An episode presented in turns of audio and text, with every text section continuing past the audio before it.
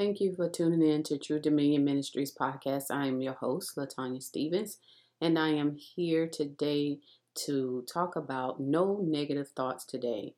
Today, we're not going to think on those things that hinder us from moving forward. So, I'm going to be coming from Colossians chapter 3, verses 1 through 2. It says, If ye then be risen with Christ, seek those things which are above, where Christ sitteth on the right hand of God. Verse 2 says, Set your affection on things above, not on things on the earth. So today we're going to shift our mindsets. We're going to seek those things that are above and nothing that is beneath.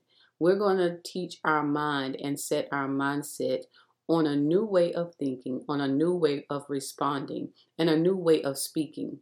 When we set our affections, we are setting our devotion and our love on the things that are above and not on the things that are on the earth. So today we are going to search and focus on what is eternal. And what are the things that are eternal? We have God, who's forever. We have love, which is forever and lasts forever. And we have the word that will never die. It will always be here. And so those are the only things that will last forever. When we think on the things above and eternal, there is no room for anything temporary. There's no room for anything beneath us. There's no room for anything carnal and fleshly to distract us from our God, the Father, and God the Son, and God the Holy Spirit. So don't let your words ruin your day today. A lot of times we wake up and we already claim what's going to happen today or what we think today is going to be. And I'm going to give you an example of that. Saturday, we went out of town to handle some business and it began to rain. It was pouring. It was drenching okay? It was it, i hate driving in the rain. And i was so focused on the rain. I did i was going to cancel even going because i was like oh my goodness it's just going to rain and i'd rather just drive when it's dry. But i was so focused on the rain and through the and about the rain pouring so hard that I didn't even expect the sunshine to be on the other side. So as I'm driving and the rain began to lighten up, maybe even after an hour and a half, because it rained for a very long time. So the thought came to me that I never anticipated that the rain wouldn't last forever. I never anticipated that it was only going to be temporary and only for a moment. I never anticipated this will come to pass. So I was focused on my destination because I had three hours to drive, but I was also focused on the fact that I was going to be driving in the rain the whole time. And that was further from the truth because it did lighten up and it did, the sun did come out and the weather began to change. And even though there were some places where it still got cloudy and some places it still drizzled a little bit, and then some places the road was uh, a little covered with the water, I was so focused on the rain that I was going to cancel my travel plans. And that's what we do. We cancel the things of God when we are so consumed and so worried about our problems. We're worried about who, what, when, where, and why. We're worried about what's going to happen tomorrow before tomorrow even comes. We're worried about how we're going to pay a bill before the bill is ever due. We're worried about who's talking about us, even though they don't even speak to us in real life. So we need to get to the place where we are focused on the things that are above. So don't let your words ruin your day. Ephesians 4 and 29 Let no corrupt communication proceed out of your mouth, but that which is good to the use of edifying, that it may minister grace unto the hearers. What is edifying? Edifying is providing moral or intellectual instructions. Are you giving yourself intellectual instructions? Are you hearing intellectual instructions from the Holy Spirit? Because what we say does matter. In verse 30, it says, And grieve not the Holy Spirit of God, whereby ye are sealed unto the day of redemption. Why do we not need to grieve the Holy Spirit? First of all, because he's a person, and he is the person whom we hear God speak through.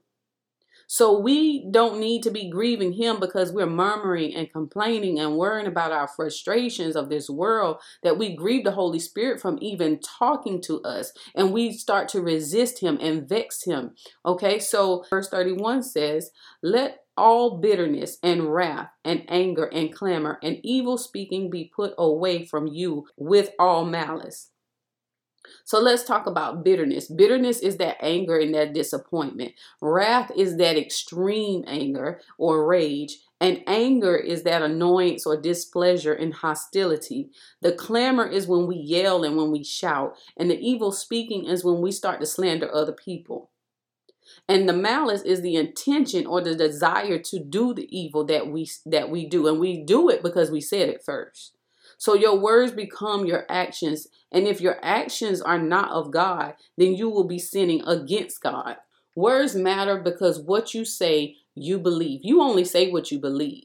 No matter if you say it jokingly, no matter if you put a little laugh and a little giggle with it, whatever you say it, say you believe. And what you believe will manifest into your reality. So let's not corrupt our speech with murmuring and complaining and with the frustrations of the world that comes to distract us from what's good. Let's have self control today and devote our thoughts on what's above and not on the things beneath, so that we as children of God will have perfect peace as our minds are stayed on Christ Christ. So say no today to negative news, drama, and social media memes that have us so focused on others as it matters what we say. It also matters what we see and what we hear, what we watch. Okay. In Matthew chapter 6, verses 22 and 23 says, The light of the body is the eye. If therefore thine eye be single, thy whole body shall be full of light.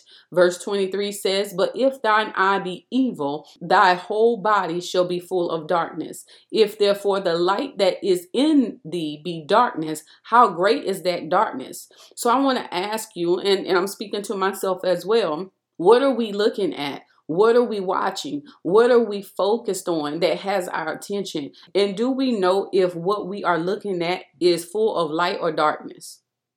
because that's how we have to start and begin to examine things. We have to be able to look at something or hear something and say, okay, is this filling me up with darkness or is this filling me up with light? Is this going to encourage me or is this going to put my spirit in a place where it's going to be hard to get back into the right into the right spirit? In First Thessalonians chapter 4 verses 11 it says and that ye study to be quiet and to do your own business and to work with your own hands as we command you we have to also learn how to mind our own business. I know we can look at social media and we can look at the memes and we can look at the current news and events, but at the end of the day, we all have our own assignment, and God has given us an assignment to complete here while we are on earth. So, today, in conclusion, I would say we cannot afford to think, speak, or act on those things that are beneath us. We must command our day to be filled of what's good. I hope this message blessed you. I pray that you have no negative thoughts today or that you do not put your negative thoughts above what's good. So I thank you for listening and I pray that you be positive today in every way. God bless.